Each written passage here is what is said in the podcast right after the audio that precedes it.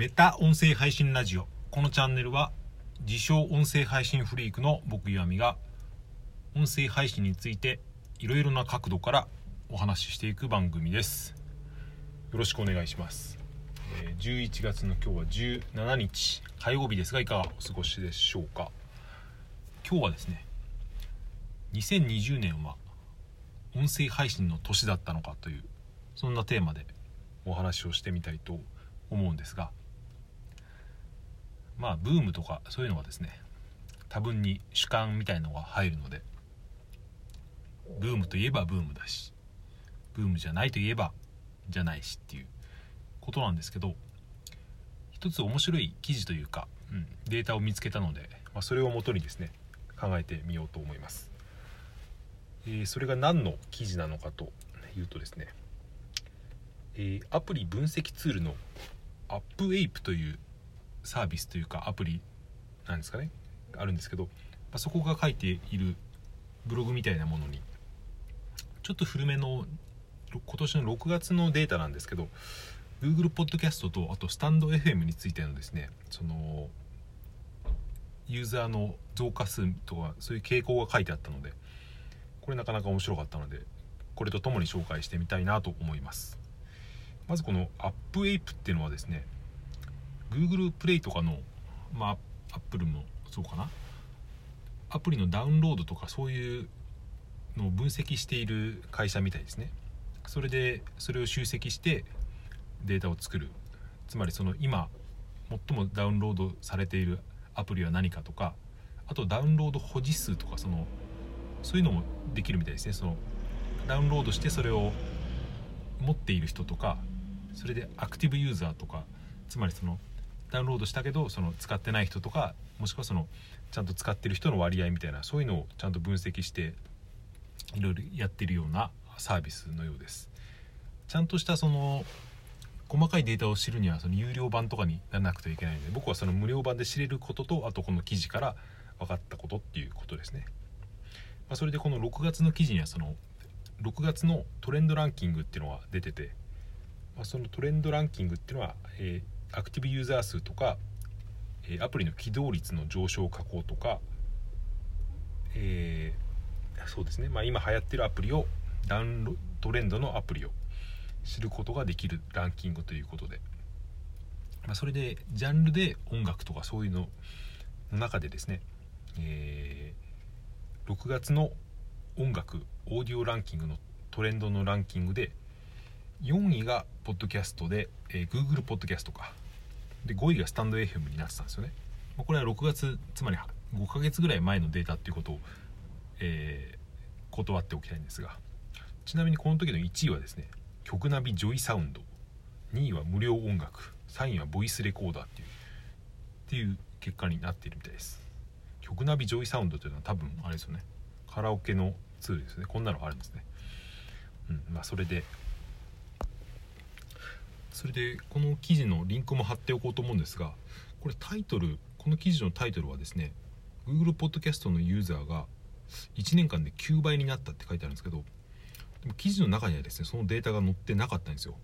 だからこれはどういうことなのかなって 思うんですけど、まあ、そのぐらい増えたってことなんでしょうね、えーちゃんとデータが載ってたのはスタンド FM の方の、えーダウンロードとかユーザー増加数はグラフに出ててそれを見るとですねうんと今年のちょうど4月3月ぐらいから6月にかけてですねすごいやっぱり増えてるんですよね。その数値何人が何ダウンロードっていうのは出てないんですけどグラフで出ていてそれを見る限り3月から6月の時点で倍ぐらいになっているという感じですね。で6月の時点で倍なんで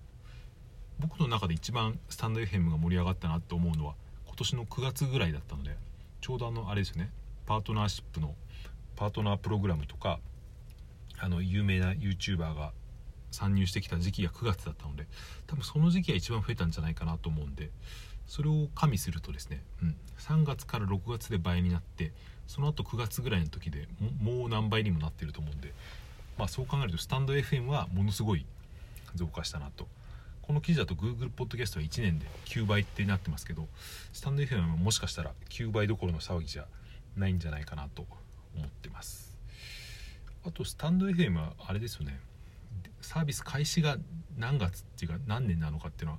いまいち調べても書いてないですけどおそらく2018年からやってたはずなんですけどこれを見る限りですね2019年の、えー、後半ぐらいからのデータしかないので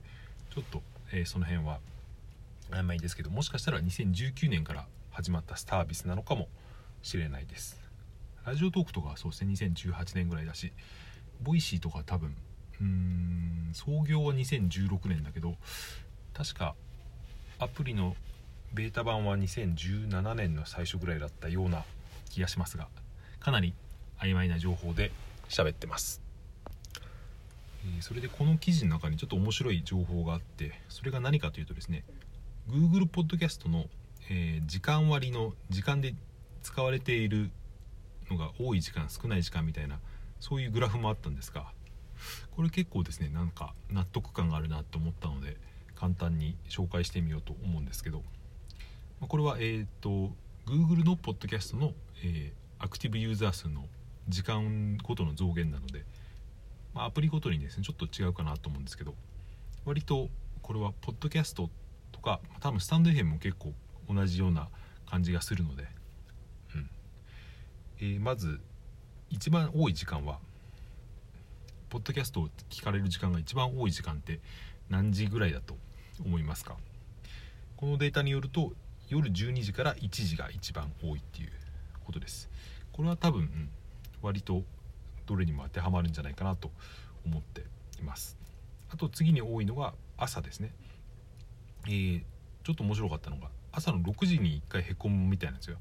で5時7時8時みたいのがちょっと多くて6時にちょっとへこんでるっていうデータがあって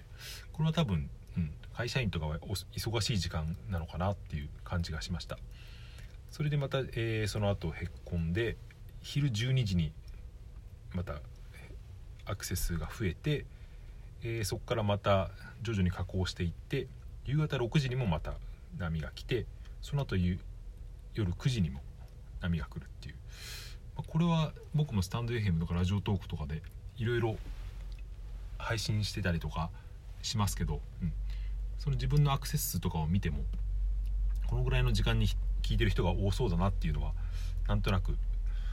気に気になっていたのでこのデータっていうのは割と今でも当てはまるのかなと思いました。逆にそのユーザーが少ない時間帯っていうのが、えー、僕はそのデータから見ると2箇所あってそれがどこかというと一番少ないのは、えー、午前3時から4時、まあ、これはみんな寝てますからね。まあ、当たり前かなと思いますけど。あと午前10時もですねデータによるとすごい少ない時間帯があって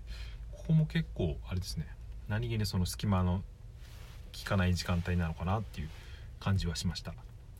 まあ、これは2019年6月のしかも Google ポッドキャストだけのデータなので、そんなに何て言うんですかね。一般性はないかもしれませんけど割とこの傾向としては、うん、いろいろ当てはまりそうな気はしました。えー、あそうか。で比較的少ない時間帯としては、えー、昼の1時から3時の間もちょっとへっこんであと意外なことに夜7時もですねちょっと、えー、少なくなるっていうデータが出てました、まあ、これもなんか納得というか、6時は多いけど7時にへっこむっていうのは、ま、僕の行動パターンとか他の人のあのアクセスとかを見てても、うん、ちょっとあるのかなと。要するにあれですよね。普通の生活が忙しくなる時間帯は、うん、音声いくら音声配信とはいえども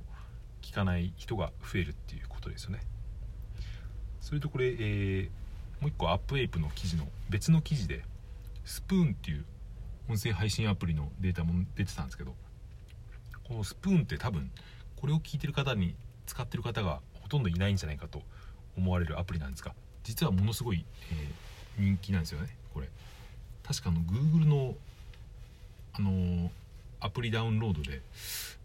あの数が見れると思うんですけど Google プレイの。それで確か本当に1000万ぐらいなんかダウンロードされてたような気がして、まあ、それは合計ですけど。うん、まあ、多分これ世界だと思うんですね。スプーンって韓国のアプリなんで、まあ、そういう世界のあれだと思うんですけど、まあ、でも全世界ですごい人気。ダウンロード数でいうとスタンド FM とかラジオトークとはちょっと比較にならないぐらいのあれなんですけど、まあ、でもこれは主なユーザー数としては10代と20代で約75%を占めてしかもライブ配信が中心のアプリっていうことですね、まあ、これはその年齢層が低いんでこのスプーンのアプリは一番伸びる時間は日曜日の20時以降っていうですね、ま、それ平日も9時から12時、え、ぐらいの間夜の時間に集中しているっていう、まあ、これは学生とかそうですね若い人が聞いてるんであればその時間だけで平日とか日中とかいうのはほとんど聞かれないっていうそういうデータが出てて、まあ、こういう違いも面白いなと思いました。とまあ半年ぐらい前の記事についてですね、えー、読み解きつつ、まあ、2020年は音声配信の年だったのかっていうとですねまあ結論としては全体の何て言うんですかね相対的なユーザー数としては、まあ、動画とかに比べればそれほど多くはないけど伸び率という意味ではですねまさしく音声配信の年だったんじゃないかと僕は思っているという結論でした、まあ、その結論を最初に言えってことなんですけど言うのを忘れてました。ねまあ、それで2021年以降来年以降がどうなるかっていうのも割と気になるところではあると思うんですけど、まあ、今年はそのコロナの自粛の影響があったので、まあ、その影響はですねかなり大きいなと思うんですけど、まあ、来年以降もですね、まその在宅ワークとかそういう自宅のでいる時間が増えると思うのでやっぱり相対的っていうか、えー、全体的にその音声配信を聞く人数というか、まあ、あとポッドキャストのブームとかもあってですね増えていくのかなと思います。はい時間がなくなったので今日はここまでにしたいと思います。最後までお聴きいただいてありがとうございました。それでは良い一日をお過ごしください。さようなら。また明日。